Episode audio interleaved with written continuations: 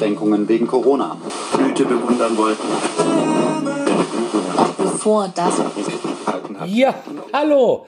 Oh, jetzt sind wir schon im zweiten Monat des Lockdowns, gell? Allmählich gewöhnt man sich dran fast. Naja, obwohl gerade der, äh, der Mai jetzt, wo viele zu Recht sagen, der Mai ist gekommen, die Sorgen schlagen aus.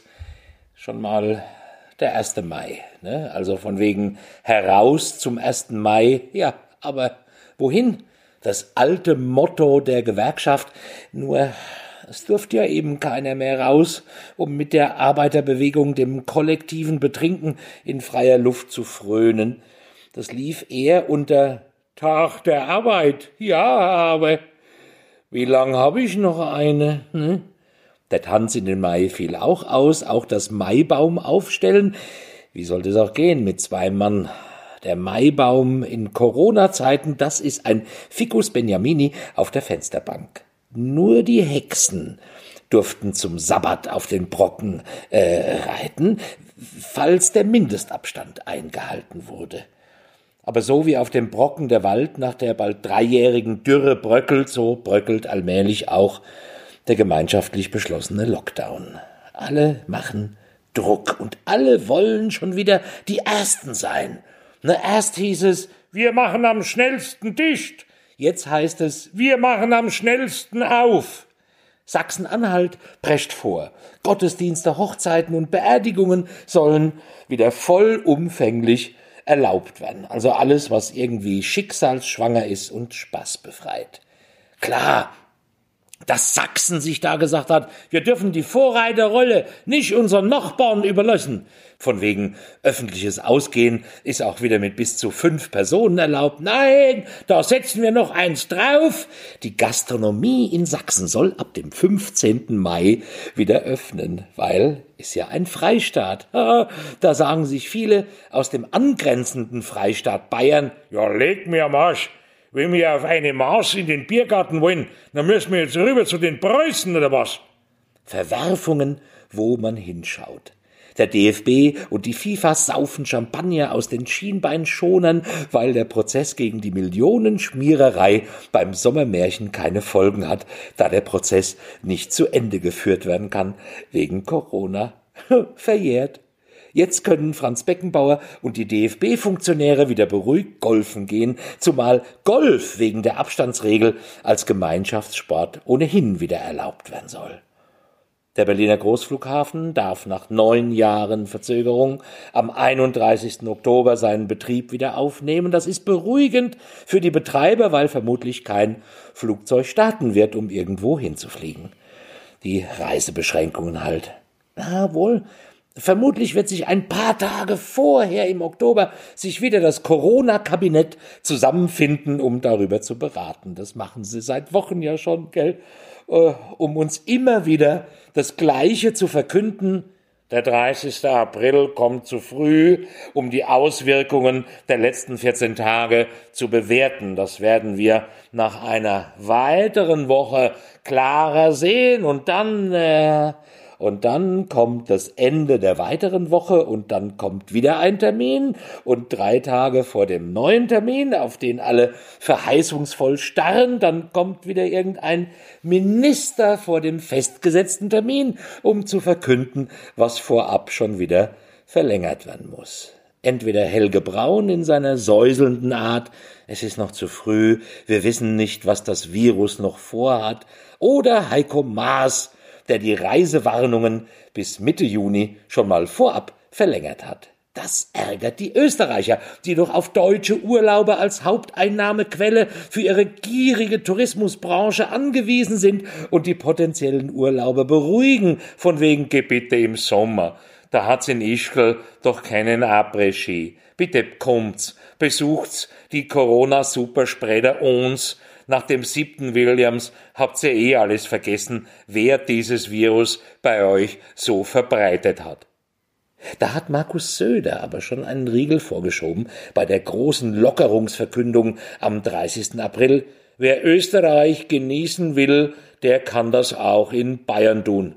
woraufhin ihm die Kanzlerin in die Parade fuhr. Also, also im Norden, Markus, da kann man auch Urlaub machen. Da gibt es auch sehr schöne Ziele. Daraufhin gab er sich sehr konziliant. Wir halten also fest, man kann im Norden Urlaub machen und im Süden. Im Westen eher nicht. Daraufhin biss Armin Laschet schon wieder in die Tischplatte. Die Kanzlerin hat daraufhin Disziplin angemahnt, Disziplin, Disziplin. Man sei noch nicht so weit. Dann kam sie wieder mit ihrer Reproduktionszahl. Ist ja der Hammer, oder? Dauernd werden uns diese Begriffe um die Ohren gehauen, die wir schon gar nicht mehr verstehen, weil uns die Ohren durch die Schutzmaskenpflicht mittlerweile so nach vorne wachsen, dass wir aussehen wie eine Mischung aus Prinz Charles, dem Elefanten Dumbo und Sebastian Kurz und gar nicht mehr verstehen können, was man uns alles erzählt. Was manchmal vielleicht von Vorteil sein könnte. Also gerade bei unserer Kanzlerin. Ne? Also wie gesagt, erst ist die Reproduktionszahl das alles Entscheidende, dann stimmt die Zahl, ja, dann sind die Neuinfektionen das Wichtigste, die mit der Reproduktionszahl nichts zu tun haben, weshalb wir leider, leider aber trotzdem keine Lockerung in Augenschein nehmen, dann kommt die Zahl der Intensivbetten ins Spiel. Wenn die ausreichend ist, dann müsse man aber gewappnet sein für die Zeit danach, wenn die Normalkranken sie in Anspruch nehmen müssen. Außerdem müsse man auch mit der Unvernunft rechnen, weshalb Lockerungen in der Gastronomie und für Kulturbetriebe nicht möglich sind. Das mit der Gastronomie hat Markus Söder ja schön erklärt. Schwierig, das ist ganz schwierig. Dort wird ja auch Alkohol ausgeschenkt und dann wird das Distanzgebot nicht eingehalten, Alkohol enthemmt, man kommt auf dumme Gedanken und dann wird's gefährlich. Der Mann kennt sich da aus. Er kennt diese Nahtoderfahrungen vom alljährlichen politischen Aschermittwoch in Passau und von den Klausurtagungen seiner CSU. Ja, was ist wichtig in der Krise? Wer ist systemrelevant? Die Kultur womöglich am Ende? Nein, die wird die Kanzlerin bis zum Start des ersten Fliegers auf dem Berliner Großflughafen immer noch nicht für erwähnenswert halten, wie bislang auch nicht. Kein Wort von ihr zur Kultur. Dabei hatte sie zum 20-jährigen Jubiläum des Bundeskulturministeriums noch getrellert, wir brauchen noch weiterhin die von der Kultur ausgehenden geistigen und kreativen Impulse. Ohne Kultur keine Tradition und kein Fortschritt. Meine Damen und Herren, an der Literatur, am Film, am Theater, an der Musik oder Malerei. An der Kunst insgesamt können wir ablesen, wie zukunftsfähig eine Nation ist. Naja, dann ist das Ende wohl nah. Aber auch ihr kongenialer Sparringspartner Markus Söder hat festgestellt, Bayern ist ein Kulturstaat und dem werden wir Rechnung tragen. Moment, das ist nicht etwas, äh, das man den Kulturschaffenden einfach mal so hinwirft. Das steht in Artikel 3 der bayerischen Verfassung. Das ist ein Auftrag und kein Gedanke, lieber Franke. Nein, es dreht alles wieder in die richtige Richtung. Wir bereiten uns vor auf die Zeit äh, für nach der Krise. Und da geht es um die wirklich systemrelevanten, von denen wir noch nie etwas gehört hatten, die Unternehmen, die mit Sonderabschreibungen beglückt werden sollen. Der Soli soll für alle zum 1. Juli abgeschafft werden und Kaufanreize muss es geben für die Automobilindustrie. Da hat sich eine aus dem Natterngezücht von Angela Merkel schon klar positioniert. Hildegard Müller, Klammer auf, CDU, Klammer zu, einst ihre Staatsministerin im Kanzleramt, dann Vorsitzende der Energiebranche, jetzt Vorsitzende der deutschen Automobilindustrie. Und jetzt kreischt sie schon wieder am lautesten Hilfe, Hilfe.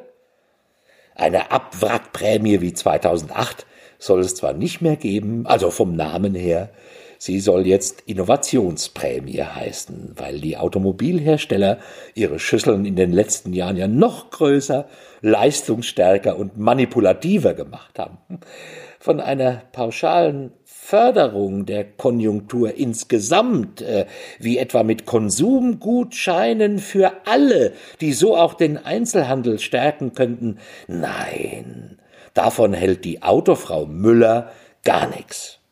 Aber eine pauschale Förderung der Autoindustrie, das ist okay. Sieht VW-Chef dies übrigens genauso. Und bescheiden wie er ist, würde er sich aus dem Fördertopf von 540 Milliarden mit 530 Milliarden schon zufrieden geben. Am besten für sich allein, versteht sich aus Gründen der Systemrelevanz. Ja, was da wohl die EU dazu sagen wird, hm, die muss sich jetzt erstmal einigen auf ihrer Geberkonferenz, die diese Woche stattfindet. Ja, weil irgendwie geht's in der Krise doch auch ein bisschen um Gesundheit. Und dafür brauchen wir einen Impfstoff gegen dieses lästige Virus. Kostet wohl acht Milliarden. Äh, und da muss sich die ganze EU zu einer Geberkonferenz treffen, um es sagen doch alle, es geht um Leben und Tod. Aber wenn der abzuwendende Tod nicht nur das Leben kostet, sondern auch noch Geld, dann wird's schon wieder schwierig. Geld brauchen wir für Wichtigeres. Für den Militäretat, damit die Amis zufrieden sind, für Elektroautos, damit für die Autoindustrie der Flottenverbrauch stimmt und sie weiter ihre gewinnbringenden SUVs verkaufen können und vieles andere, was nicht gesundheitsrelevant ist. Es muss wieder losgehen, endlich. Ethisch haben das zwei Männer aus dem Südwesten in dieser Woche schön auf den Punkt gebracht. Zum einen Wolfgang Schäuble, der meinte, man dürfe der Gesundheit nicht alles unterordnen. Zum anderen Boris Palmer, der Thilo Sarrazin der Grünen, der sich die Frage stellte, ob man denn wirklich Menschen behandeln müsse, die ein halbes Jahr später ohnehin stürben. Jo, war ein bisschen saublöd formuliert, ne? Läuft aber auf nix anderes hinaus als das, was die von vielen gefeierte weise CDU Cassandra Schäuble geäußert hatte. Nein, Schluss jetzt mit solchen Überlegungen, sagen viele. Gesundheit ist das Wichtigste, jawohl, deshalb langsam, wir sind weise, wir fahren unser Narrenschiff auf Sicht. Das letzte berühmte Schiff, das auf Sicht durch eine aufgewühlte See stampfte, das war die Titanic. Es ist ihr nicht gut bekommen. Und die Passagiere an Bord waren alle gesund, hat über tausend von ihnen aber auch nichts genutzt. In diesem Sinne, bis nächste Woche. Gesund bleiben